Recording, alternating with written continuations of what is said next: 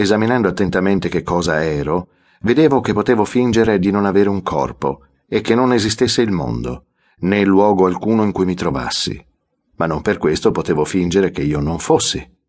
Al contrario, dal fatto stesso di pensare, a dubitare della verità delle altre cose, seguiva con grande evidenza e certezza che io esistevo. Mentre se solo avessi smesso di pensare, anche se tutte le altre cose da me immaginate fossero state vere, non avrei avuto nessuna ragione di credere che esistevo. Conobbi così di essere una sostanza la cui essenza o natura era esclusivamente di pensare, e che per esistere non ha bisogno di alcun luogo e non dipende da alcuna causa materiale. Di modo che questo io, cioè l'anima in forza della quale sono ciò che sono, è interamente distinta dal corpo, e addirittura è più facile a conoscersi del corpo, e anche se esso non fosse, l'anima, non di meno, sarebbe tutto ciò che è.